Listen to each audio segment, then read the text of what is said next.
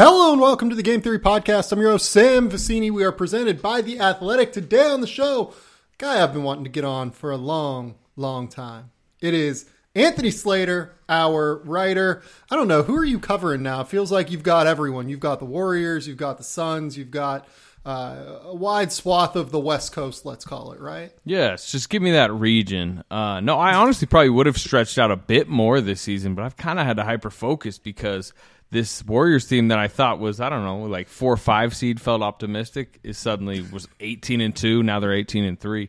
Um, and look again, uh, it feels a little dynasty days where I just most of my time just kind of has to be around them. Yeah, I mean it's not a bad thing. You get to sit at home, and you know obviously you're working, but like you know you've been around the block. You like to travel a little bit on the beat, I'm sure, but. I don't know. I'm I'm a, I'm a homebody. I like to stay home. I, that's why I could never do the job that you do. Like this is a, it's tough.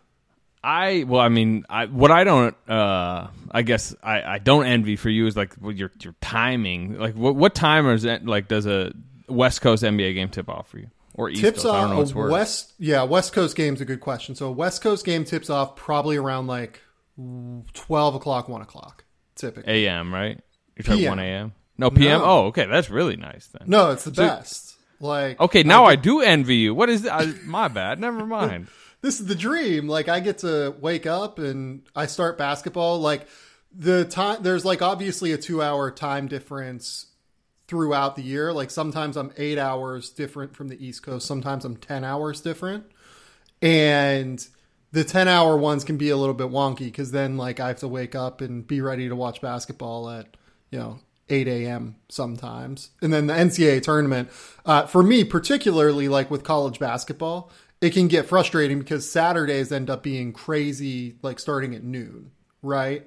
So I feel like I end up missing like a lot of the news cycle during college basketball Saturdays. But for the NBA, it's great. Like I wake up and it's nine o'clock and I'm rolling, baby.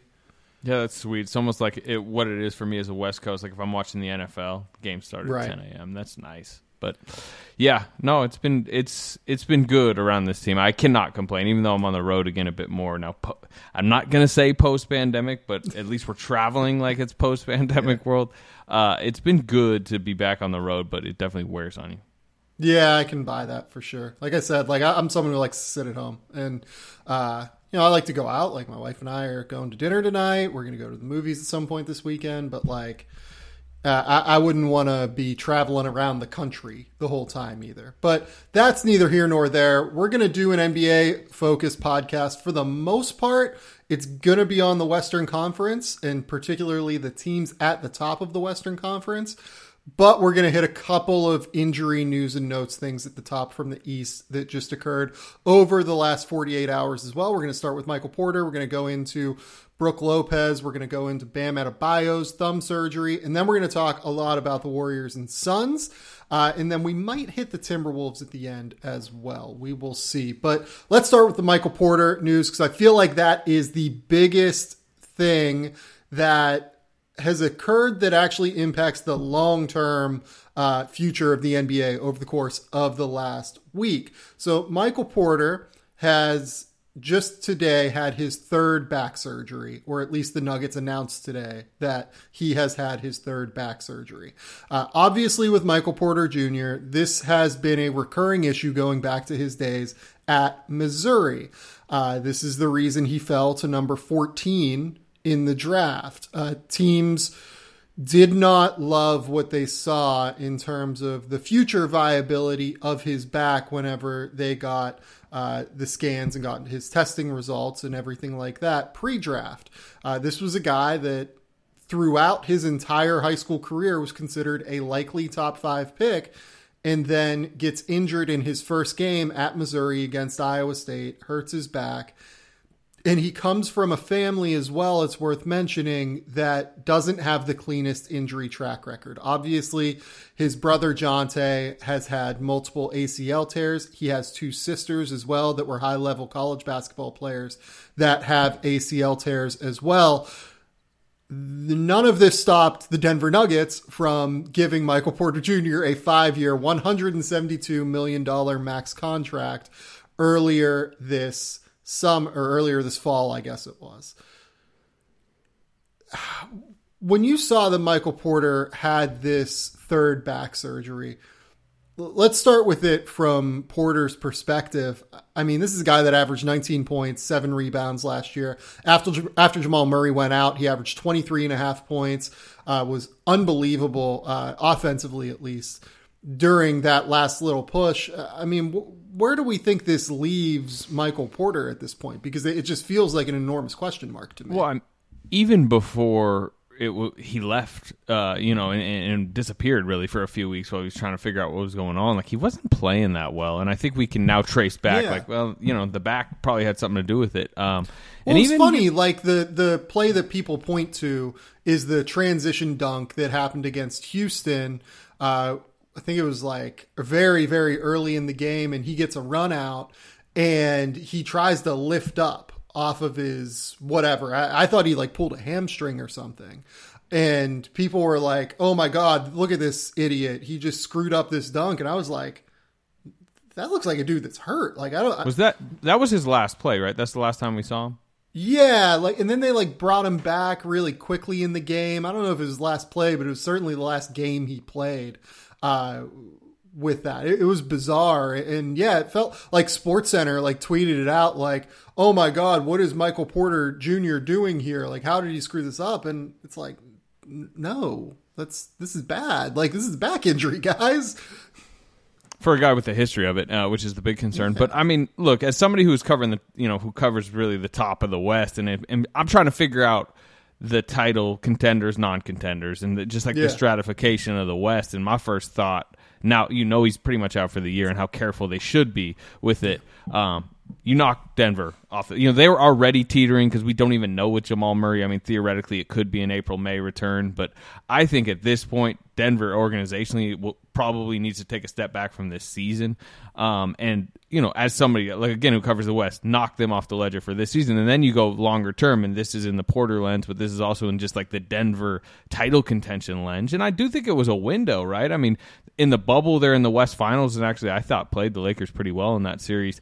And then even last season when they executed the Aaron Gordon trade. It was kind of their all in move. And for that brief period before Jamal Murray gets hurt, actually in San Francisco, I was at the game. Um, they actually looked like you know they could be a challenger, and it ended up being a West that they probably could have won if they were full yeah. strength. I mean, you know, Phoenix won it; they're solid. We'll get to Phoenix, but um, I just kind of you start to view where Porter's career might be going um, the fact that we don't even know what Jamal Murray will look like when he comes back, and you start to get more concerned about just Denver's title window. Yeah, it's interesting. Like I've been trying to figure out: do you write them off for this year or not? Because we don't know when Jamal Murray's going to be back, right? Like the reports are April right now, if I remember correctly, which he tore it in April, May. Uh, like I, it was very late in the season. I was at the game, and I know that was like. Remember, the regular season actually dipped into like mid May last year. So yeah, it was. I think he probably had the surgery. Like we could say late April. I think. Yeah, and I think that the recent reports. I think I saw this from Mike Singer with the Denver Post that they're hoping for April 2022 is when he'll be back. And if he's back for like the last five games of the regular season, I don't know, like maybe I'm being optimistic and, and just kind of hoping that this Denver team can figure it out. But like, it, feels like this well, year what, probably what about is with a no, write-off. What about with no? What about with no Porter now? That that's what I mean. To me, we were already like, yeah. man, this has to go right. This has to go right. This has to go right. For them to even, you know, be considered as an upset potential because I saw them in that that second round series against Phoenix last year. Obviously, no Murray, but you know, like they just like Jokic can only do so much. Um, and yeah. I just PJ Dozier yeah. just towards ACL. Not that that's some like catastrophic thing for uh, the team, but it's just like the depth pieces and and the fact that Murray can't. You know, if you were going to carve out a path for Denver to stun us and and win the West, it would include like Jamal Murray playing like 38 to 40 minutes and like scoring like 28 a game or something in the playoffs. And that's just I don't I mean he was so good in the bubble, right? That was why yeah. they got to the West Finals. Uh, and like I just can't see that Jamal Murray showing up in May 2022. Maybe May yeah. 2023, but uh, not this year, I don't think.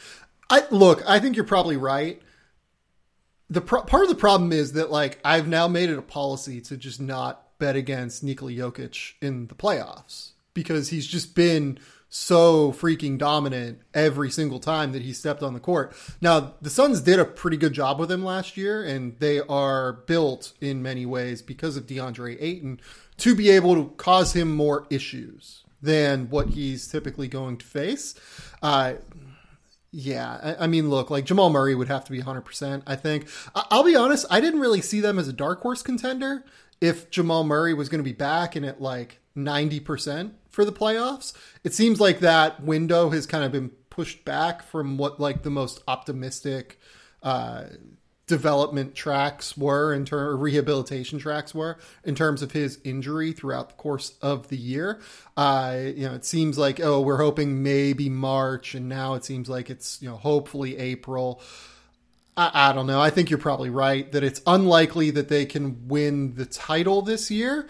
I, am more interested long term because I feel like people Denver people were looking at Denver at the very least as a real potential hey, this could be a juggernaut in the West going forward with Michael Porter Jr. Aaron Gordon has fit in seamlessly there. He's been unbelievable, I think, throughout the course of this year at doing all of the little stuff, all of the glue guy stuff, all of the dirty work. Uh, you pair that with Michael Porter Jr. in the front court, it's exactly what Michael Porter Jr. needs to succeed. You throw in Jamal Murray, maybe you go out and you make one more move.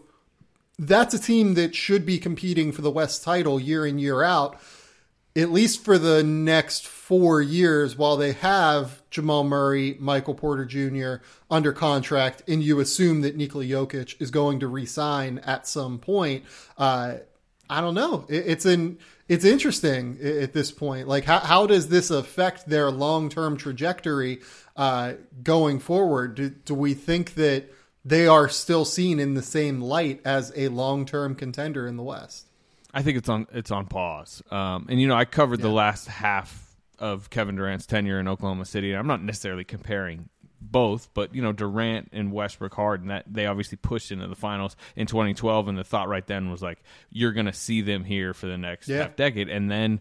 You know, injuries along the way. Westbrook had a few knee surgeries. Durant had a few foot surgeries. Serge Ibaka got injured at a bad time. There was just right. there's several injury reasons why they in the meat of that Durant era just you know were basically taken out of the picture for, for a handful of years and then at the end the last Durant season finally yeah. they were healthy again and boom they popped up and like you know we're really a Klay Thompson volcano away from uh, going to the finals maybe winning the finals in 2016 yeah. then Durant leaves so I would say we might see Denver again. But you know, Michael Porter needs to solve this back issue. Like Jamal Murray needs to uh, whatever it takes to get him to me by the time next season comes around. Whatever it, it, takes for Jamal Murray to get back to feeling like himself, that has to happen. And then you know, once maybe that all coalesces, maybe we see them in a West Finals as a you know a, a big time contender in, in, a year or two. Um, but at the same time, Nikola Jokic's clock then starts ticking a little bit like Durant's was ticking by the end, where it finally felt like the Thunder had coalesced again into what we thought they were going to be. But then, boom, you know, the the Warriors knock them off and Durant's gone, and then they're never really to be seen again. So I, you know, that's just a parallel I would kind of look at. The thing with the Nuggets too, and this will be where we finish before we move on to the Bucks and Brook Lopez, because apparently today is back surgery day in the NBA. Uh, the Nuggets throughout the course of the early portion of this year really got by defensively. They just kind of made it work, right? They were a top five defense throughout the first like 10 games of the season. You look at the last 10 games of the year uh, that they've played so far, I believe what that'd be going back three weeks now.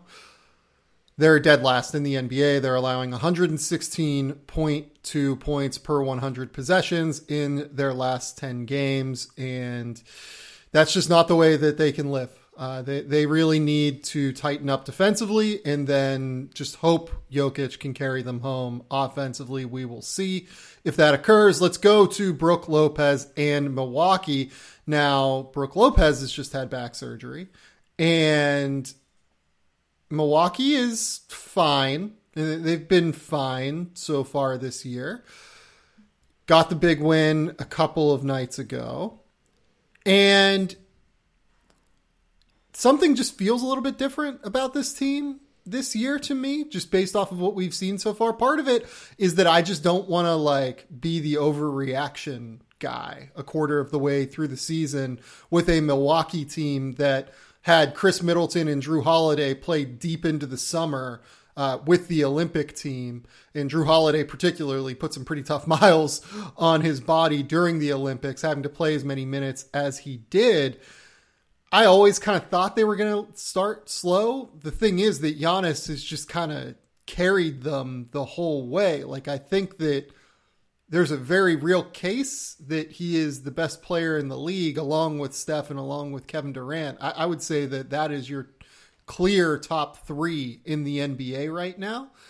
And Giannis has just been so good on both ends of the court that they've been able to get by. But there are some like cracks in the champion armor, I would say. And uh, I'd be interested to hear what your impressions have been of Milwaukee so far.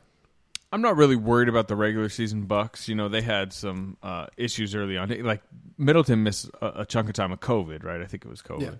Yeah. Um, you know, and again, Holiday uh, was out early with Lopez. Um, yep. After I, I, think some of that is maybe the wear and tear of of their packed summer schedule. Um, you know, I think they're going to float through the regular season, and Giannis is such a force; he will drag them to a decent seed. I think. Yeah. Um, but I, you know, if, if we just are talking Lopez, yeah, there's got to be concern on Lopez. I actually, when they signed DeMarcus Cousins, I was like, you know, something must be going on with Brook Lopez, right? I mean, like, yeah. they're um, That's then, when you yeah, know. yeah, yeah, for sure. Um, and then yeah, a couple days later, it's back surgery with kind of an you know uh, undefined timeline to return. Yeah, I you would start to think about like my question would be: Let's just say they didn't have Brook Lopez in the playoffs. Um, Giannis can play a lot of uh, you know small ball five, uh, and really against Phoenix, I thought you know a lot of their in the finals, I thought they won with Brook Lopez off the floor. So I'm not like erasing their, you know, their title chances if we knew Brook Lopez wasn't going to be there in the playoffs, but it does take away one of their, you know, it chips away at one of their strengths, which is just size. You know, when I think about maybe a yeah. Warriors Buck series, I'm like, you know, they're just going to have to deal with just like that mammoth strength of of Milwaukee, and that's mostly Giannis, but it's just like the fact that Brook Lopez can be out there for 25 to 35 minutes a game usually, um, and I'm just, you know, he's a guy who's had you know, we talk about Michael Porter. Like Brook Lopez hasn't had back issues, but he's had foot issues, and he's getting yep. older, and he's just kind of like a got a big body that you could just see. You know, it, it might have trouble aging, um, and totally. that would be vulnerable. You know, Milwaukee's a bit more vulnerable. You know, if if uh, Brook Lopez is just either hindered or just not there in the playoffs. So here are the two things that worry me based off of that.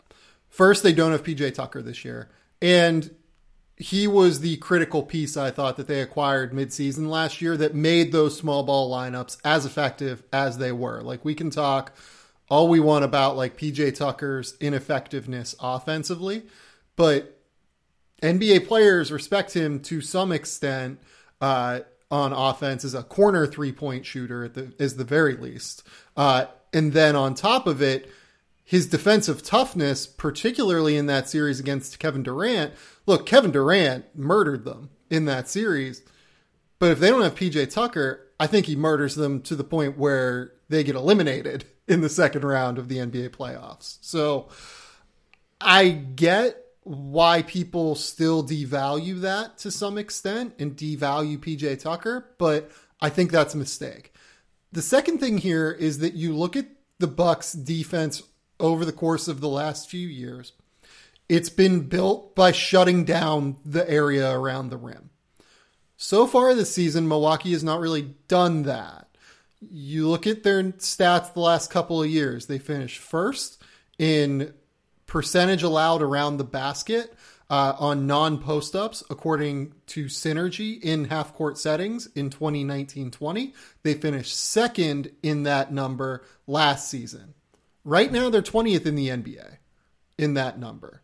And that's the result of not having Brook Lopez. Now, Giannis is doing every single thing he can. I think that Giannis would be a top three defensive player of the year guy right now. I, I would say Draymond Green would be first, and I would want to get some leeway to think about first place or second place a little bit more. But Giannis is certainly in that conversation so far. He's doing an incredible job just keeping them afloat while Jrue Holiday's been out, while Brook Lopez has been out, while Khris Middleton has missed some time. Uh, uh, they've just been, they've had so many guys in and out of the lineup that I think it's kind of tough. But man, look, Giannis is a superhero, like in a lot of ways, but the fact that you know he played deep into last season and has had to put some tough miles on his body early this season, it's not ideal.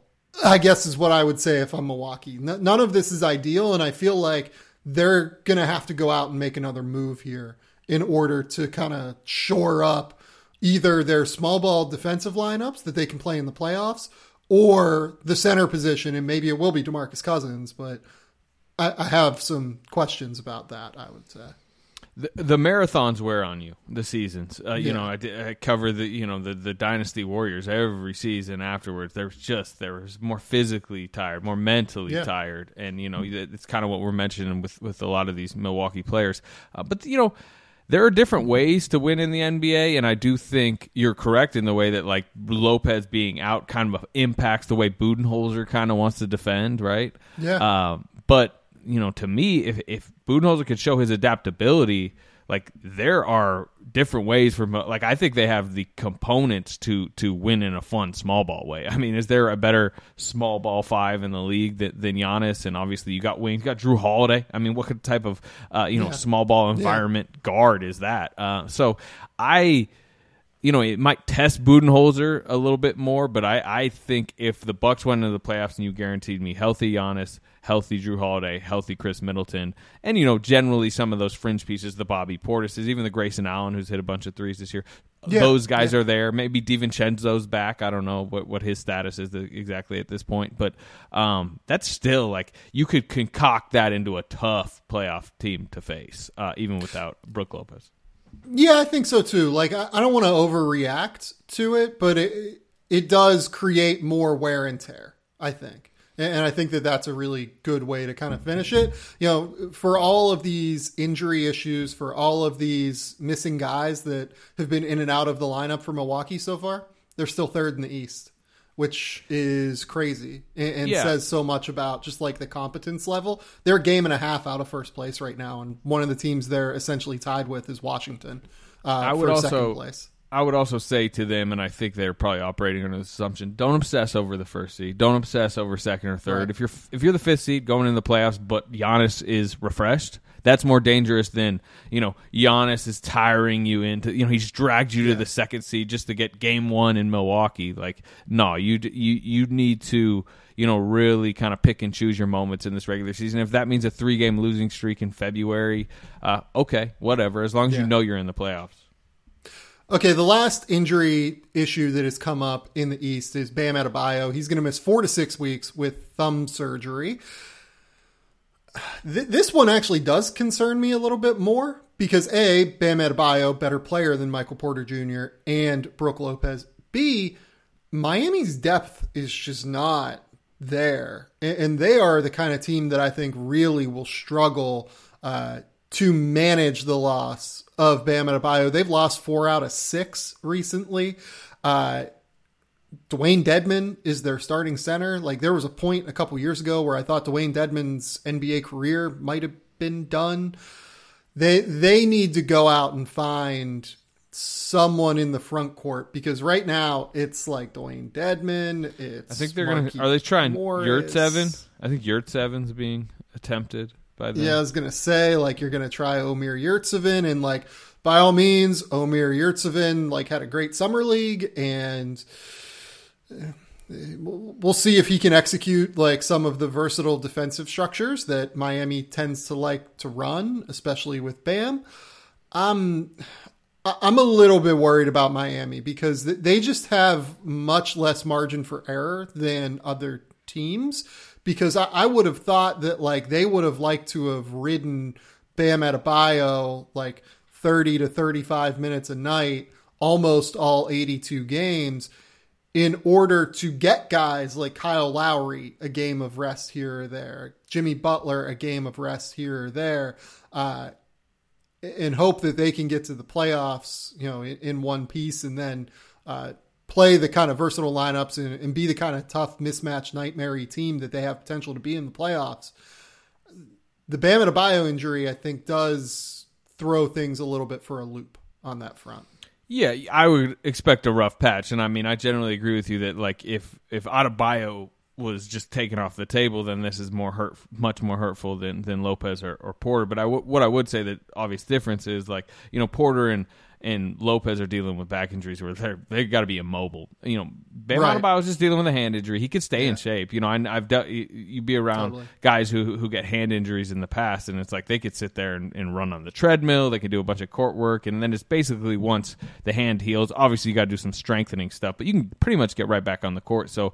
um I you know this is this is gonna be on Butler and Lowry a little bit. and Maybe you could do some PJ Tucker small ball five and, and just like the Miami culture to just over the next let's say twenty games try to get them at ten and ten over that stretch. You know that and then I th- you know Adebayo should be back by what February. Um, I think probably Yeah, that'd be that'd be about the window. It'd be early Yeah. February. It feels So, so I mean, look, if there's a, if there's a deal out there to be made that, that you could boost your front court, make it. But I don't necessarily think it's like a must. To me, it's just like, hey, you know, these dudes that are just built their entire careers on like survival and like physicality and Yeah. and winning games that maybe they're underdogs in. Like, just go do that for for a month and a half, and then you'll get Adebayo back. Um, and in general, you know, as we talk about it just you just want to be there for the playoffs and seeding doesn't matter. Maybe they're the sixth seed. Would you want to face the sixth seed Miami? Um, you know, that's healthy. That that'd be a scary thought for, you know, whoever's up at three. Yeah, I absolutely would not want to face the six seed Miami. What, what worries me is, look, I mean, we're a quarter of the way through the season. We're so early. I would expect Miami makes the playoffs and not the play in, but like the East is deeper this year. Uh, Yeah. Atlanta right now is in the play in. Boston right now is in the play in. The Knicks right now are in the play in. This does not account for Philadelphia, who is sitting in 11th in the East uh, because Joel Embiid has missed quite a bit of time. Like It's jumbled, and you and you do want to like the the main goal now of the regular season is obviously flipped from eight seed to now six seed. You just do not want to be in Yeah. the play in, uh, and you know maybe they have such a rough you know patch over the next uh, month and a half that that they are in the play-in range. But even if you are, particularly if you're the seven or eight, you get two games to win one, and then you're in. Yep. So uh, it's not a death sentence at all. This it, No. this Adebayo news is rough for them, and they're going to need to kind of survive. Uh, but I still like I still long term view them as dangerous as I did. Yeah, no, I, I view them as just as dangerous as I did in the playoffs. I just, uh, I think that this this might make it significantly harder on them because I, I think that instead of the playoffs being almost assured, I don't think the playoffs are an assured thing right now. I, I would say that they're gonna have to like make sure that they stay out of the play-in. Like they're gonna have to play hard to stay out of the play-in range. Uh, This which is, uh, It's setting Not up for Jimmy Butler's dark horse MVP ride, right? I mean, Yeah. he's already getting some early season buzz. If he can just you know keep them afloat right now, maybe he'll really get into the conversation. Yeah, I agree with that for sure. Let's uh, let's take a quick commercial break, and then we're going to talk about the two teams that you just saw earlier this week, and we'll see later this week as well.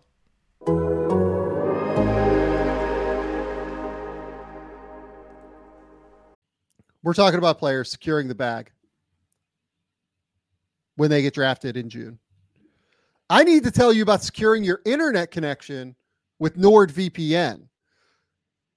What is a VPN? It's a virtual private network. A VPN reroutes your traffic through a remote server, encrypting it in the process.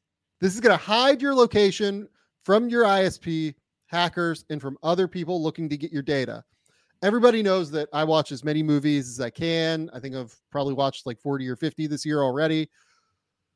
Some movies are blocked in Australia. It's really hard for me to watch them. Uh, for instance, uh, anybody who's tried to get their hands on Godzilla minus one recently knows that it's basically only available in Japan.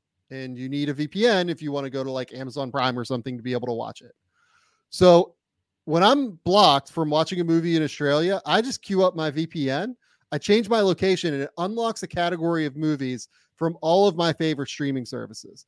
As somebody who's always on the go, connecting to public Wi Fi is a necessity, but it's also just a gold mine for hackers. That's where Nord comes in, creating a secure tunnel for my data to travel through away from prying guys. There are other benefits to Nord as well. Your browsing history is yours and yours alone. Your virtual location is masked from those who seek to track your every move. It's like having a force field around your online identity. NordVPN also goes the extra mile with threat protection. Malware, trackers, dodgy ads, they're all going to get blocked. It's like having a shot blocking big around your devices 24 7. Game Theory is offering an exclusive deal for NordVPN. You're going to get four extra months and up to 75% off subscriptions. Just head to nordvpn.com slash game theory, G A M E T H E O R Y, to claim your account. Plus, with Nord's 30 day money back guarantee, you've got nothing to lose and everything to gain. Go to nordvpn.com slash game theory to claim your account. nordvpn.com slash game theory. Guys, I can't emphasize enough uh, how much I use Nord every day of my life. Uh, Nord is a fantastic sponsor for us. So go support Nord, and it's a great product. So nordvpn.com slash game theory.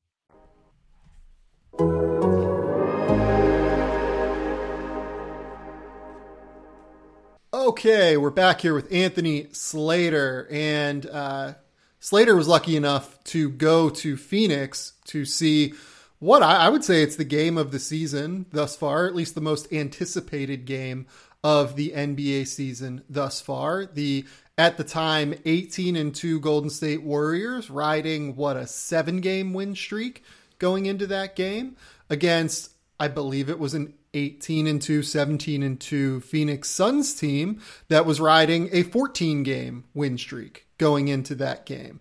Uh, 16 actually. That that made it 16. 17 straight. Uh, and they're playing the Pistons tonight as we're talking. If that's a win, they could be coming back to San Francisco at 19, which is crazy. That's crazy. It's absolutely nuts. Basically, since the Robert Sarver investigation began, the Suns have been uh, an unbelievable force of efficiency and play on both ends of the court.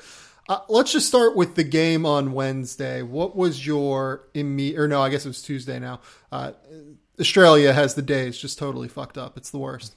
Yeah. Uh, let's start with uh, let, us start with your takeaways from that game on Tuesday. Yeah, um, I thought it was Phoenix's defense was my main takeaway. Yeah. Just that you know, uh, Warriors played a pretty good defensive game. You know, they were top defense coming in. I thought they held Phoenix down, but they just they had trouble scoring. And we've seen, I've seen so much this year, the Warriors just blowing teams out. Mostly, you know, mid to lower tier teams who just don't know how to cover Steph Curry. And I don't even just mean like they can't no guard Steph Curry one on one, like all the Steph Curry off ball action and then all the stuff that comes from that, the slips, the the pin downs, the misdirection, some of the Draymond Green stuff. Like young defenders or just bad defenders are just lost out there. And the Warriors, you know, that's why I believe they entered with the third best offense. But as we've seen in a couple of their losses this season, and as we've seen in years and years past, um, when they play tougher veteran defenses who study up on the on some of that uh, you know, Kerr read and react system stuff, they just have a tougher time because you know, particularly with Phoenix, I, they switched a bunch, and when you switch, you're trying to drag teams to, to beat you, you know, in isolation settings, and the right. Warriors, you know. without Kevin Durant, the non Kevin Durant Warriors have always had a tough time just like breaking you down one on one. Not only because they just, you know, Klay Thompson's not really that guy. Steph Curry can be, but Steve Kerr doesn't really like to let him be at times, or, right. you know, Curry himself uh, doesn't necessarily. And I just, Mikal Bridges, you know, as as the primary Steph guy, I, I, was very impressed with the way he was able to, you know, navigate screens and, and, and, know exactly some of the, you know, Steph's tricks and just use that length to bother Steph. And then DeAndre Ayton on switches, you know, a yeah. few times you could tell they were trying to drag Ayton out. Um, and he, he held his own. He even blocked the Steph Curry like you know twenty eight footer. I, I don't remember the last time a center was able to get out and do that. Um, yeah. And then you know there were some times where Steph got by him, but even one time Steph gets by Ayton and he's going to the rim for a layup, and then Bridges comes over weak side and blocks a shot, and I'm like, you know, like it, it was just a lot of that in that Phoenix setting, which was it was a great environment in Phoenix, and it was just our first taste of like if this is a playoff matchup, and at this point it seems like the likeliest, I guess, West Finals. Uh, it could be really fun series, and I think that's that's the Warriors' biggest thing they need to solve, like how to score against Phoenix's defense. Yeah, and I mean Devin Booker obviously leaves that game midway through with a hamstring. Uh, what are we calling it? Hamstring tightness, soreness right now? Is that the current designation? Uh, it is. They said hamstring soreness and like the general vibe from Phoenix is it's not that serious, but I do not expect he's. It sounds like he's not going to play in this rematch on Friday. Which honestly, like, uh, look, it, we need more regular season games that matter. I kind of love it though. Like, I, I kind of love that we now are going to go into the playoffs in all likelihood, uh, not truly having seen a Golden State Phoenix matchup at full strength, right? Like, there, there's more uncertainty going into the playoffs now, if and when these two teams, which again, like you said, seem certainly like the best teams in the NBA Well- right now, and are certainly the best teams in the NBA right now, at least. Well, the uh, the dream scenario over the next month is Klay Thompson returns and Devin Booker's back by Christmas because they're playing 2 p.m. Uh, you know local on ABC on Christmas. It's kind of like the mar- one of the marquee games. Yeah, you're right. I forgot that they play on Christmas. Yeah, yeah, it's a it's it's a big game. It's I think the NBA kind of I don't want to say stumbled into it because they're like you know Warriors are fun. Phoenix was the West Yeah. finalist, but to me, I, I can't remember who. I think is it Lakers Clippers that day. Like there's one bigger you know that was viewed as the NBA's marquee game where I think you know they just ESPN just bumped off Lakers Clippers on Friday night for Warrior Suns, which was actually a league pass game. Was the last time the Lakers got bumped off national? Yeah, that's a that's a choice. I, I would imagine that uh, LeBron's COVID issues right now played a role in uh, in being able to do that at this point. But yeah, I'm glad you brought up the Phoenix defense. I, I think that that is the thing that just like totally has continued to blow me away. I thought that you know you mentioned Mikal Bridges that Ayton was the guy to me. Like I, I thought he was unbelievable. That that game was like in one single 48 minute you know stretch every reason why the Suns should have no issue giving DeAndre Ayton a max contract. Uh, and, and I think that some team will this summer, and I think that the Suns will end up giving him a max contract. Uh, you know, I think it'll probably be one of those Otto Porter type deals where there are poison pills attached to it and a player option in year four, and um, it, it'll make it harder for the Suns to keep Ayton for five years as opposed to three years, which they could have done by signing him to an extension. But I also think that at the end of the day, like this is a no brainer. Max guy in today's league, particularly, just due to the way that he can impact the game defensively as a switchable center. Uh, I remember when DeAndre was coming into the NBA. I mean, this is a guy that people like murdered defensively. Like they, they thought he was terrible on defense. They thought it was an awful number one overall pick because of the defensive side of the floor.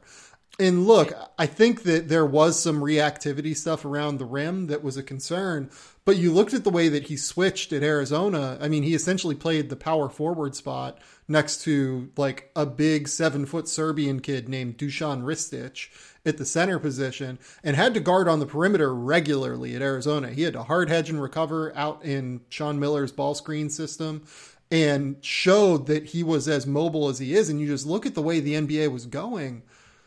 I always thought that he was going to be at least an average, if not a plus defender going forward, because having guys like that who are seven foot tall, who then also can seal off and finish and take advantage of mismatches on the block or in pick and roll settings off of switches. I mean, those guys are worth their weight in gold at this point. Like, like I thought that DeAndre Ayton was absolutely incredible. You, you mentioned all of him being able to defend in space against Stephen Curry. I mean, that's like the that's the test right now in the NBA. That's like the number one thing that a switch center needs to or doesn't even need to be able to do, but it's like the expert level uh you know, level at the end of a video game, right? Where you have to beat the final boss. Stephen Curry's the final boss when it comes to defending in space in the NBA, I think. And uh, DeAndre Ayton acquitted himself incredibly well. And I think that the other thing that you saw with DeAndre is something, again, that you mentioned that I think was really, really smart.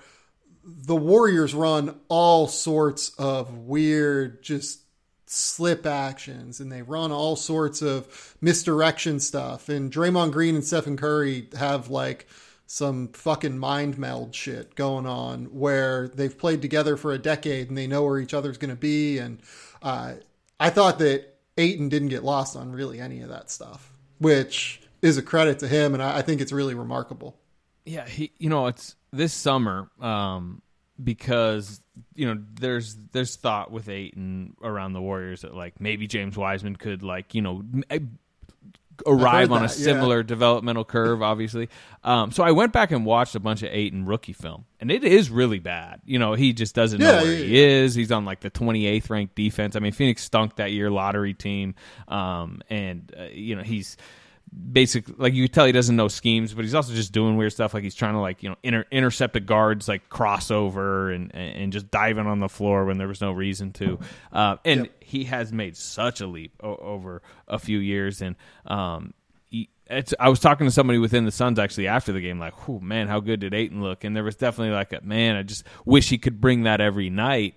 But then there, you know, because he has not been like unbelievable to start the season. He was No, in that game. yeah. He's been. And, Yeah. yeah, yeah. But it, I think there was more of a man. If we got that Ayton every night, like you know, Yeah. think of, and then it was like, well, it was a big game, and you'd rather if a guy's going to show up only for moments, you would rather he showed up for the big moments, and he that's what he see. That's you know reputationally that's kind of what he's building because um, lights came on in the playoffs last year and he was better than he'd ever been.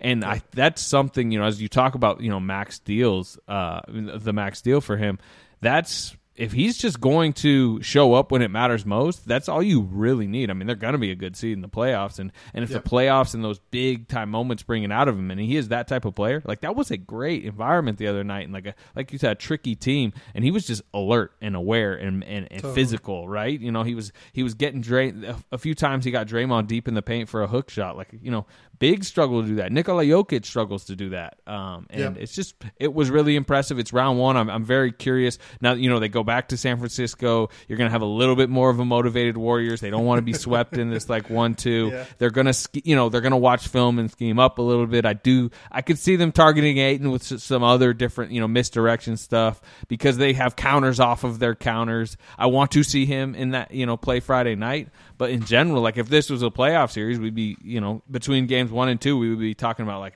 the adjustments the Warriors need to make to Ayton. And I haven't talked about a traditional center like that with the Warriors in a while. Yeah, you know, it was interesting. Like with Ayton, I think for a long time people thought, you know, to bring it back to Draymond Green, you've heard Draymond Green talk about the 82 game player versus the 16 game player probably as much as any media member. And I, I mean, I think that the concern with DeAndre was that he's an 82 game player, not a 16 game guy. And then the lights came on last year, like you said, and it was just abundantly clear that he's Like, oh, he's a 16 16 game player. and he's not an 82 game player. He's actually better in the 16. That's what it seemed. Draymond Green's the belief is Draymond Green coined that phrase because he told Larry Harris that, and then Larry Harris relayed it to us. Is that true? As somebody who's in draft world, do you think Draymond Green coined the 16 game phrase?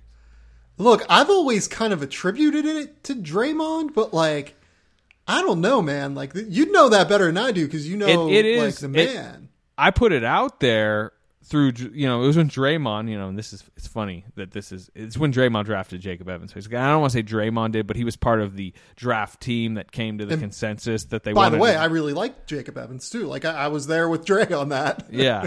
But the belief then was they were drafting a plug and play, like you know, older prospect that they could use in the 16 game schedule.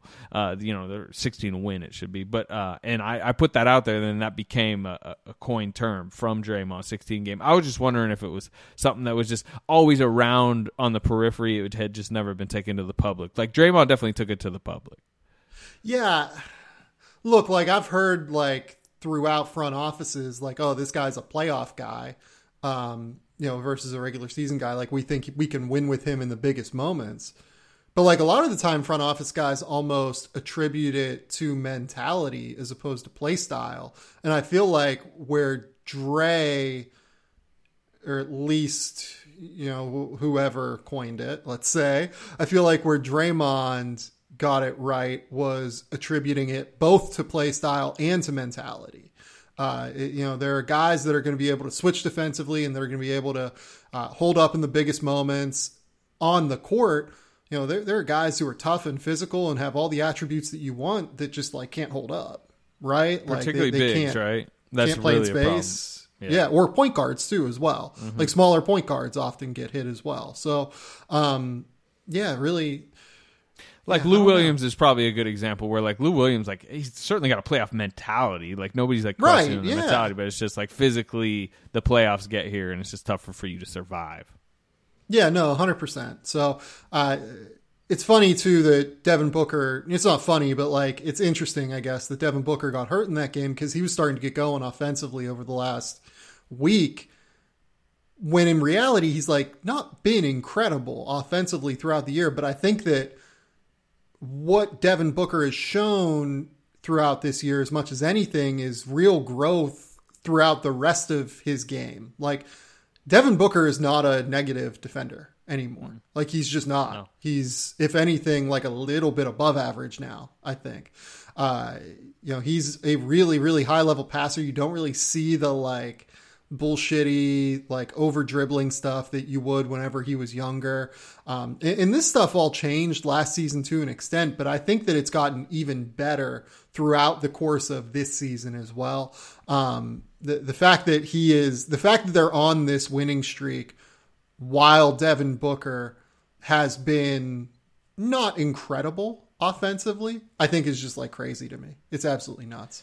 Yeah, I mean, I think the play that that that playoffs Olympics back to back for Devin Booker was such an informative time. He was ready for the playoffs, but I think for him to feel it, to to go through the nightly scouting reports that the playoffs, you know, the playoffs. You Yeah. talk to you know people who have been through the gauntlet several times. It's like it's two different worlds once you get to the Yeah. playoffs. It's like genius level basketball compared to like we're just doing like regular algebra essentially. And I think uh, that has just smartened Devin Booker to you know you could just tell how smart of a defender he is now. Uh, and then to go to the Olympics where you know he's kind of a role player, and I think to you know live in that role player environment at, at times is very good for him. And I think I, I agree with you. I, you could see that in his early season play and in their winning streak, where it's like, yeah, it's not you. You know, in the past, particularly when he was younger, it was like for the Suns to win. Well, he just kind of had to score like fifty. Now it's like he could score twenty three, but he might have had a really like large impact on every Yeah. area of the game, and they're going to win the game because he was really good on the floor. Uh, and you know, and, but you know what else you saw the other night with him out? Like they're just a complete team. You know, they can lose a guy and they're still really tough to play. To me, that wasn't like the Warriors let their guard down and like allowed a undermanned Suns team to beat them. It was like no, like Phoenix was really tough for them to score against, even after Booker Yeah. left. No, I think that you hit the nail on the head with that. Uh, with the Warriors, I mean, what's the vibe around the Warriors right now? Because you're there every day. I mean, like, is it a situation where they're obviously like super pumped about the way the season is gone, and to an extent, they're waiting for Klay Thompson to get back, and you know, even you know, maybe take this to the next level? Like, how, how are how, how do we think the Warriors are feeling about this entire thing?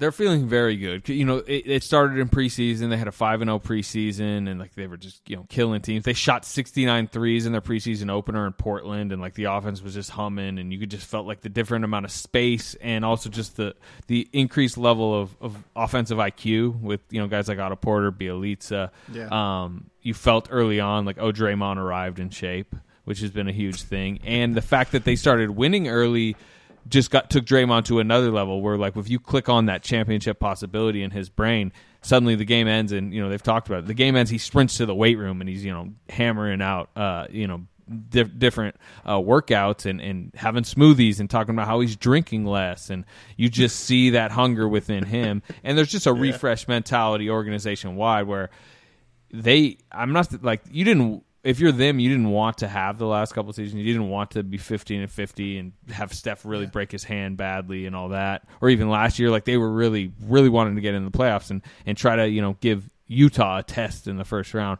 But I think the fact that that those last two seasons went like they did which was like vacation year in the in the first year obviously the pandemic I think you know, laid a lot of just priorities on the line and made them like relook at their lives a little bit. And then last year to just fight, but be kind of undermanned and kind of figure out who they had to be. You know, obviously, um, they made some personnel mistakes last year, uh, stylistic mistakes. And then coming off of that, the way they just revamped this summer. They made the right roster decisions. Steve Kerr is operating in a much more urgent way early this season. I mean, guys like Kuminga, who I've actually been impressed with in these like little small sample sizes he gets on the court. He can't even really find minutes because they're just all about like what is going to help them win tonight. And Kerr is making like game to game adjustments really well. They've handed the defense over to Mike Brown, uh, and that's been a really good decision. I mean, they have a ninety nine point eight defensive rating, I think, right now, which is like would be the best in, in about.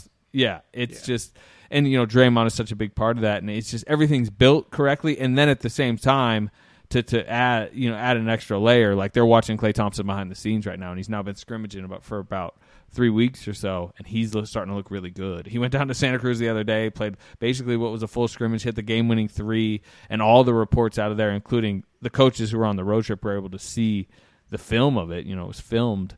They're like, mm, "Oh, Klay's looking pretty good," you know, and and, and it's like you. I'm sure from the outside looking in, Sam, you could probably sense the Klay optimism rising.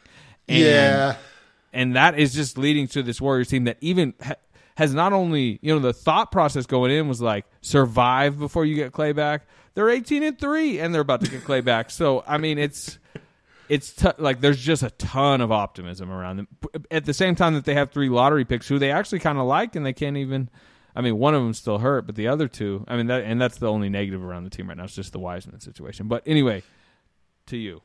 Yeah, no, I'm I'm fascinated by the Klay Thompson optimism because it feels like a, a lot of the time when injury stuff happens, or like whenever you get a new player and that player hasn't played, Right. And I feel like almost with Klay, there's a bit of that, like where it's a, you, because he's been out two years, he's had two significant injuries. You just don't know what you're going to get. It's almost like having a new guy that you've brought into the roster, not for the first time, but it's almost like, okay, we had PJ Tucker six years ago. Um, now we traded him and then we're bringing him back again. Right uh, for a second go around. Like it almost feels more like that than it does like the typical. Oh yeah, we're bringing him back, and like he's been rehabbing with us the whole time, but you know it's a, it's a little bit of a different vibe now. Uh, you, you can typically tell a lot of the time when you start hearing the vibes around the team, like, hey, we're trying to tamp down expectations, we're trying to, you know, li- limit the whole deal, and like, you know, just calm it down.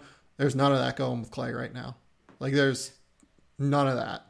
Yeah, and I I've said this elsewhere, but you could start to feel it, feel it turn when he started really showing up in front of us because you know early in camp the reporters would come in and Klay would go hide, uh, or Klay would go to a different mm. part. You know, there's two different parts of the building where he could work out. Uh, you know, there's the main court, there's the bunker that they have, and just he didn't really like us around. Uh, and you know, there were some people would be taping him. He didn't like us taping. We, you know, there were times where he was out there just even even getting shots up. He, you could tell he he was grumbled. He would say something to somebody taking a video, and then that stopped. And then he was out there more, and then he was going out there in his full jersey before the game. You know, where it's like people are setting up like the NBC cameras for the game are like, oh, Klay Thompson's here. Let's just take video of that, and right. then that'll be uh, in pregame and even during the game. Suddenly it's on the broadcast, and to me that was really signaling how he felt, how he was starting to feel. Um, and and he move, he's moving like Klay Thompson when we see him. Now you talk to people, he tires quickly. Although the condi- the conditioning's getting better, but it's like you know if he's three minutes into a scrimmage, he's huffing and puffing, and you know if he is a fatigued Klay Thompson, he's not nearly as good coming off pin down. So much of his game right. is just dogged defensively. He's going to be powerful. He's going to give it his all. He's going to rotate well. He's going to uh, not stop running. Right. That's the thing that's always been so great with him and Steph is like you know he's he's definitely without the on ball stuff. He's basically Steph. Um, and so he needs to get the conditioning back, but like there definitely seems to be a sense of like physically he feels like he can do pretty much what he used to be able to do. Yeah, and you brought up the Wiseman thing, which feels like is kind of the opposite at the moment, unfortunately. What is the vibe there? Because anytime that I start asking like people around the league about it, like it just kind of gets I don't want to say quiet like it's a, you know, like a disaster or anything. It just doesn't feel like there's a lot of excitement like there should be for a second year player uh, that is you know injured but is still you're hoping big things from to an extent because you know, they, they, like Steve Kerr like really I feel like genuinely does really like James Wiseman. It's not a situation where they don't like the human being involved and feel like they made a mistake with the human being. It feels like a situation where they're just bummed that he can't get back on the court and then also like they just feel like he's losing drastic developmental time. Yeah, and I mean he just is because uh, you know COVID. But obviously, everyone knows about the col- you know the college story was already a, a massive loss of developmental time. Then Right. COVID, you know they they, int- they they took an intake of people uh, testing. This was the COVID season, his rookie season, and boom, test positive. Misses his first training camp. Uh, you know how vital training camps are. Uh, they still started him uh, game one. It was he didn't play in any of the preseason. They're like, eh, let's just throw him out there, see what he does against Brooklyn on TNT. He actually had a pretty good night, um, but that over the course of the first month came to be obvious that that was a mistake to just throw him to the waters and um, not simplify his role. They were kind of they were still having him try to run a lot of the warrior stuff as like a big and the pinch post, and he's doing Bogut DHOs, and like he just wasn't ready for that. May, you know, maybe it was good for him to feel that and learn all the mistakes, but it definitely Yeah, and, and like as someone who saw him like from the time that he's been like 16, he's never done any of that shit. Like No, ne- it- never done any. Yeah, and again, maybe maybe five years down the line, somebody will interview James Wiseman, and he'll be like, "It was so great for me to feel that type of stuff, even though I was doing Yeah. it terribly. It was making him look bad. I don't know, but it just created a chaotic developmental environment that you know beyond just like miss, like missing time with injury. Like it was just they didn't handle him well last year, and like it was a, it was a franchise that didn't like they needed to make those mistakes because they hadn't dealt with a top pick in so long, right? I mean, they were just getting 28th overall Jacob Evans type. Can we plug and play you as like our ninth man, not like second overall raw centers with this just extreme skill set? So like that obviously went poorly. And then even in the moments where last season, uh, and there were some like brighter little patches for Wiseman as a rookie every time he would there would be a setback. He fell on his wrist on an alley oop that he actually completed. In a he was playing a really good game. Boom, misses like ten games, sprained his wrist. Uh, comes back. It's not going well. He he seems a little behind again defensively. He's not seeing the pictures as well. Um, but eventually he gets a little bit over that. They finally started running much more pick and roll for him. They went very pick and roll heavy with him and Steph uh, for about a five game stretch, and it was you know in those little moments it was going better, and then boom tears his meniscus, and then the thought was. They came out. They were like, "We think he might be ready for training camp." Like that was publicly said by them. Uh, in retrospect, they probably shouldn't have said that uh, because he was not ready for training camp. Missed a second straight training camp. He's never even had an NBA training camp at this point. Um, and then now, you know, for the right before they went on the recent, or not even this road trip that I was just on at Phoenix, there was one, you know, a week prior to that where they were out on the East Coast for about eight days. They left they left Klay Thompson back in the Bay Area, and it was the first time he was going to do fives. And they they said we hope Klay and James will be able to do fives together. That was the thought. And then we get on the road trip, and they're like, "Well, Klay was able to do fives day, which was a huge milestone for Klay." But they're like, "James isn't ready." And now we're sitting here, what two, three weeks later, and Klay's getting pretty, you know, close, and you're hearing some really good things. And Yeah. then you're like, "Well, what about James?" And they're just all they're saying is, "Oh, Rick hasn't cleared him yet for for full contact. He's just doing individual stuff on the court, and he's around. You see him, and like they, there's been a lot of like he's got a great attitude about everything, and uh, which I yeah, like believe you'll never hear Yeah. people say a bad word about James Wiseman. Like just Yeah. like as a human being, like re- really positive, positive stuff about James Wiseman as a human. Yeah, and but but the problem is it, like the loss of development time, obviously, and then the fact that like they're building this like ship, this Titanic of a team right now Yeah. without him, and and he's gonna come back, and he's still gonna be in this paused like early stage of development, and it's it's gonna be tough to say, all right, now go play on this like championship contender that it lives in with this identity of small ball, read and react, like you know, passing and everything. And it's- you know, they're gonna try to find him twelve minutes, second unit, some pick and roll stuff with Poole. Um, I think you know that seems to be the sense I got, but I was getting that sense a month ago when it felt like he was much closer than now. I'm like, can he can he get in a scrimmage yet? No, okay, he still can't. Um, so again, it is the one very like I guess you would say negative story going on around the team, but it's just it's something to monitor because we're now nearly a year and a half into his career, and it's just that's where it is. Yeah. Part of me, like, I've been trying to figure out, like, would it be good for him to be in a situation where he can just play and play through mistakes?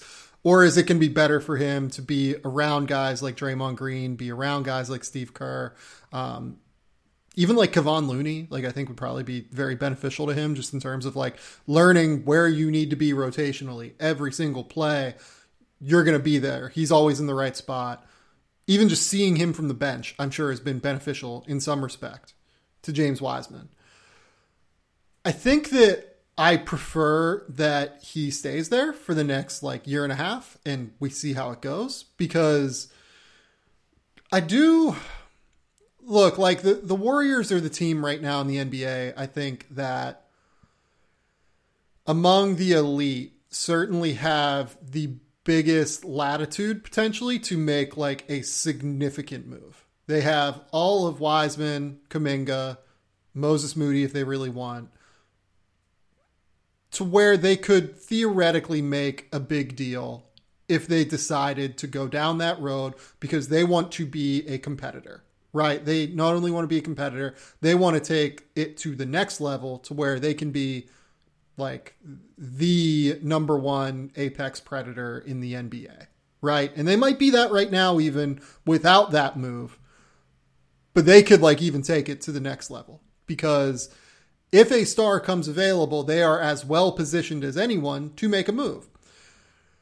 You would think James Wiseman would be a part of that, but in terms of his development, like I kind of think it'd be good for him to be around like the Warriors. Like even if it takes a few years, he's still only 22. Like next year, he'll still only be 22. Like there's still so much time for him to figure it out. He's getting paid a shit ton of money. Like just sit, learn, be around the team. Hopefully, get your 10 to 12 minutes whenever he gets back. I, I just I hope that that opportunity comes. I guess is where I'm at. Yeah, and I, there is organization like he's a priority in the organization. Some Yeah, would say yeah, yeah, some I've would say too much. You know, I mean, because you, know you're mentioning the trades where I agree with you in the general like larger scope view of like man, they, if they cashed in, um, but Well, part part know, of the reason that that hasn't like gone to the next level yet in terms of importance is that there's just like not the dude available right now, right? Yeah. Like the guy the guy that they would make this big swing for is just like not out there at Yeah. the moment. But but even if he was like, they would have a really hard time. And I say they like Joe Lacob is top of the this list, and he is the one at the end of the day that that that gives the final green light. Like he's he's been quoted as saying James Wiseman is a once in a decade prospect. You may disagree with him, but the guy in charge of the Warriors, or at least at the top Right. top level of the Warriors, thinks that uh, and still has that same belief. Um, and you know they've they brought in Dejan Milojevic from from you know Nik uh, Jokic, his coach from Serbia, and like I see them working all the time post practice, doing a lot of you know I think very creative, good fundamental stuff with him, and um, their belief is that yes, what you're saying is like right, like by the time he's 23, 24, he will look back and the basketball world will look back and go, man, this was a great developmental like situation for him, even if he didn't show the world that he was a should have been the number two overall pick by you know season two. Uh, the belief is season three, season four, boom, he's going to sparkle like Jordan Poole, but like you know times five basically. Is that what they believe? We will see. Um, and they should believe that because they certainly don't have the other situation where they can just roll the ball up to you know for 36 minutes and let him play. Um, but the problem is he can't play five on five basketball right now, and he's still can't. And it's you know we're now more than seven months post meniscus surgery. Like it's just taken really long, um, and for like they want to they, they they want to take a patient approach with him, but like for them to even start this patient approach, he needs to be able to play basketball, and that's the concern. Let's uh let's finish really quickly on the Minnesota Timberwolves, who are just like one of the more fun teams that I enjoy watching in the NBA right now. Uh, they've won some like close games here and there. Like they won a game against the Pacers earlier this week by two points. They uh, beat the 76ers by like a point. They beat. Um, I'm, I'm trying to think like what was the other like weirdly tight game? They played like another weirdly tight game over the course of the last couple weeks and it was just like a really fun game. And then they've also just like had some crazy fucking offensive explosions that are just like the most fun to watch in the nba uh, karl anthony towns had like a really scary fall last night. Apparently everything looks okay on that front. He might miss a couple of games here and there. Uh, but between him and anthony edwards like there are very few teams that I enjoy watching more in the NBA right now than the Minnesota Timberwolves, just because every night you're going to get something that is at least enjoyable. And I don't know that. Uh, look, I enjoy watching the Warriors probably more than any team in the league because their style of basketball is just incredibly fucking aesthetically pleasing. But like with Minnesota, it's not necessarily like incredibly aesthetically pleasing. It's more like almost organized chaos of like Anthony Edwards explosions and Karl Anthony Towns uh, just making and spacing the floor and being a mismatch nightmare and scoring offensively. Like the the whole thing is really fucking enjoyable. Yeah. Um. To me, Towns is really good, but he's not that fun. Uh, Russell is yeah, kind of. Yeah. Yeah, Russell is. You know, he could he could have a couple hot streaks. He had the ice in his veins. He had a couple big shots against the uh, Sixers uh, in a double overtime win recently. Um, but you know, I covered D'Angelo, who I like, but not really that fun. To me, the fun is Edwards. Like he has Yeah. injected life into this franchise. He is a great quote post game. He actually has the Minnesota crowd feeling like a good NBA crowd. I mean, you know, I've read some of the Yeah. Krawczynski stuff. It's like so to me, like Towns is obviously such a core piece, but like it's Edwards. Like Edwards has changed probably your perception of the team from like you want to turn them on on League Pass.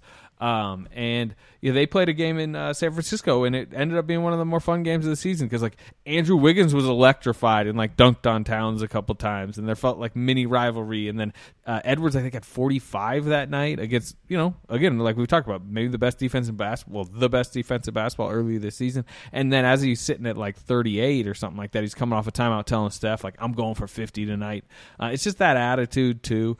Uh, very you know they're they're not making playoff noise this year, but I'm ready to believe that they're going to be in the play in and, and and theoretically could get into a one eight or a two seven if if it really goes well, and then probably lose four one. But the one is Anthony Edwards scoring 38 in a playoff game at home in Minnesota, and then suddenly you enter the offseason with much more life around that franchise than there has been in a long time.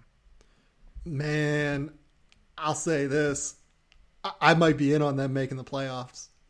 Like, not the play in the playoffs, Like six? like the being Six? a top six seed. Yeah. Ooh, all right. Well, I mean, quickly. Uh, whi- So, like, let, let's yeah. So it's the top, three are you're- yeah, Yeah. you're talking Phoenix, Golden State, Utah. Dallas, I'd say. I mean, I think Dallas is a mess. Like they're a like, mess, I but know they're gonna. they- I, yeah, I just like they have Luka. Luca. Kristaps has looked better over the last couple of weeks, but like I, I don't watch that team and go, "Oh, this is coherent." You know what I mean? Like this, this makes sense. I just mean over the course of the season, I would. I'm pretty sure Dallas is gonna have a better record than Minnesota. Maybe. I mean, you might feel differently. I think that they're closer than what I would have thought. I think I agree with you. I think they're closer than what I would have thought. I think Memphis actually is like very coherent and very like everything that they do for whatever reason. They they can't defend this year. It's weird. Yeah, eh, I have some worries about them defensively in general, but like we'll see. Like I think Minnesota is like in their class. The Lakers, we just have no fucking idea. I think they're probably going to be fine when LeBron gets back full time and they decide to like He really is back full time, by the way. That that just came out. Um, he's tested negative a bunch of eight times, I guess, uh, and he's Oh, playing great. Friday. Awesome. So, th- I mean, well, but but but that doesn't mean it's all solved in Lakerland, right? I mean, like Oh, not at all. yeah. yeah, the whole the whole thing seems like a mess right now. But Yeah. you have to assume that Mm-hmm. they're going to get it together by midseason when they're used to playing together again.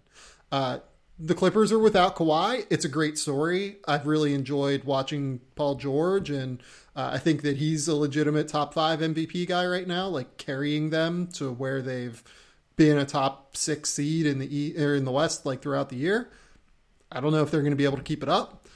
I think Portland looks like a mess right now. I think that Denver is obviously a situation we talked about at the top. Not a great spot right now without Michael Porter Jr. and Jamal Murray essentially for the rest of the year. We'll see if Murray comes back. And then the bottom of the West is really kind of A falling mess. off a cliff outside of maybe Sacramento. Like maybe they can make a I mean, they've already push, fired a coach though, too, which is crazy. Yeah, to, like- to your general point, especially laid out like that, the West is is down. It really is. And Yeah. I'm I'm with you now. Like especially if we laid it out that way. I'm with you now in believing that it's possible Minnesota gets to six. Are you ready to predict Minnesota gets to six? I'm going to say yes. I think that they are. I think they are the sixth seed. And here's why. Defensively, they are really fucking good. And I don't think that it's like smoke and mirrors. I don't think it's anything because they have actual, really fucking good defenders now. Uh, a good coach. Jaden good McDa- coach too. they have a really good coach in Chris Finch. They look a lot more. Look, I said like it's like organized chaos now.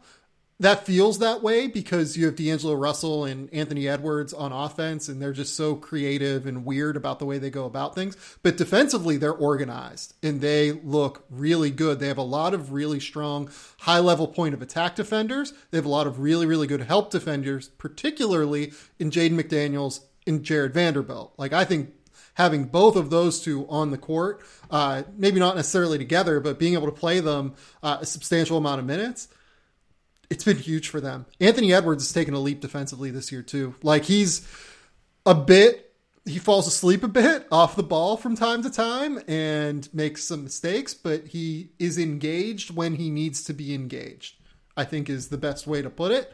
Um, Karl Towns has been fine on defense. I think Patrick Beverley has been pretty good um, to the level that you would expect Patrick Beverley to be defensively. Like they have actual tone setters on defense. Like Josh Okogie has missed like a little bit of time here and there. Like I don't think he's played a crazy amount of minutes so far, but like he's a tone setter defensively on the ball.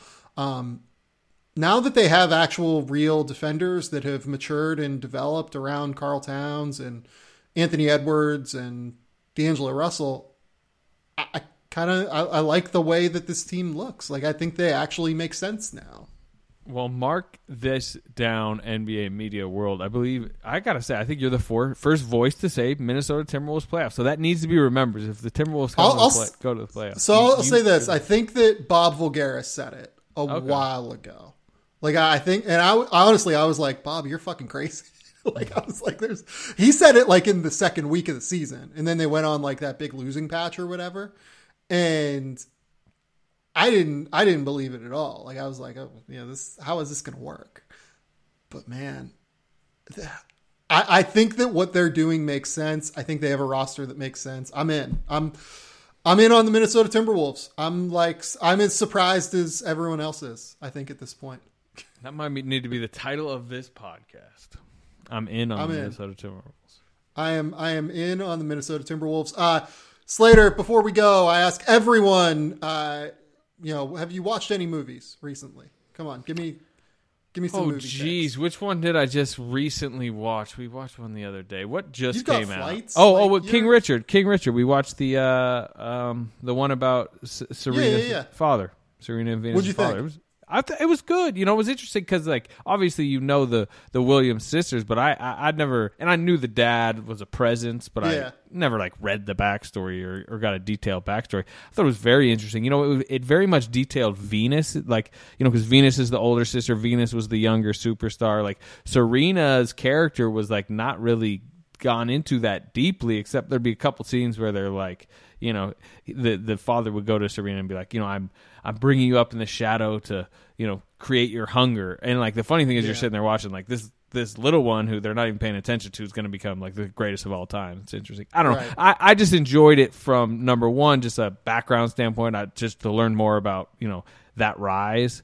Um, and also, I thought it was well acted. I mean, you get Will Smith to be, uh, you yeah. know, the, the lead actor, and I thought they they casted well. Other than that, anyone who hasn't seen it, I would suggest it. It was a good movie.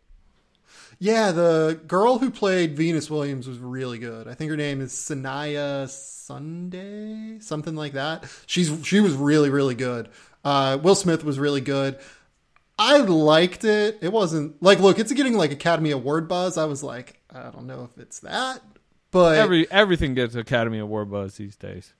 Yeah, this time of year too, right? Uh, it, it's going to happen. The thing that frustrated me about it is I don't know if it ever made a case for it to be centered around Richard Williams as opposed to Venus, because a like it, it's the kids stories like the kids are the ones who accomplish this shit right? Like you actually made like the best case i've heard yet. Like it's a really interesting story in the background of these girls lives right?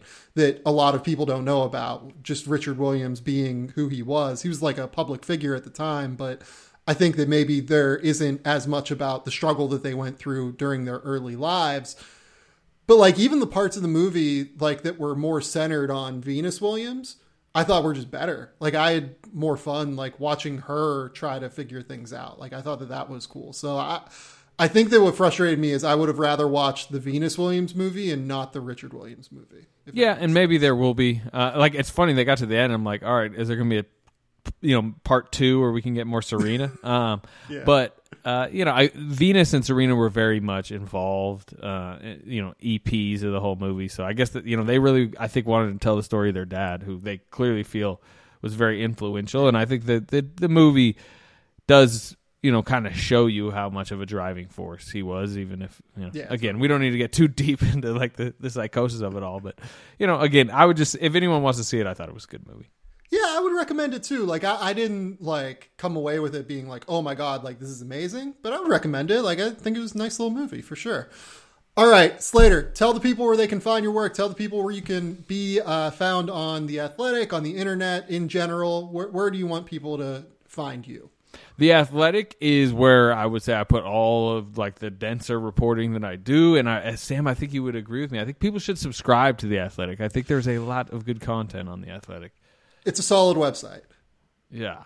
Um, so you know, I'll tweet those stories out, and I'll tweet out other, con- you know, more breaking news type of stuff, and you know, go on different podcasts. Warriors Plus Minus podcast, and I'm also on the Athletic NBA show on Tuesdays with Sam Amick and Fred Katz. Um, so those are different places to find me, but in general, I would tell listeners subscribe to the Athletic, and if you want to read about the Warriors, you know that you will read plenty about the Warriors on the Athletic. There is no beat writer in the country that I think does a more comprehensive job of covering a team than Slater does for the Warriors. I thoroughly enjoy his work. Please go subscribe to his work. Use that promo code theathletic.com slash game theory to do so. That is great. That is the best way to support the podcast, in my opinion. So we will be back maybe later this week, maybe early next week. Penny and I have to record on Monday in the United States because he has a bunch of traveling to do for uh, grassroots circuit, which I guess starts up next week with Hoophall West, I believe. So it'll definitely be back by Monday night on what next week, but I might do another NBA one depending on what happens over the course of the next couple days. Thanks to Anthony Slater. Uh, until next time, we will talk soon.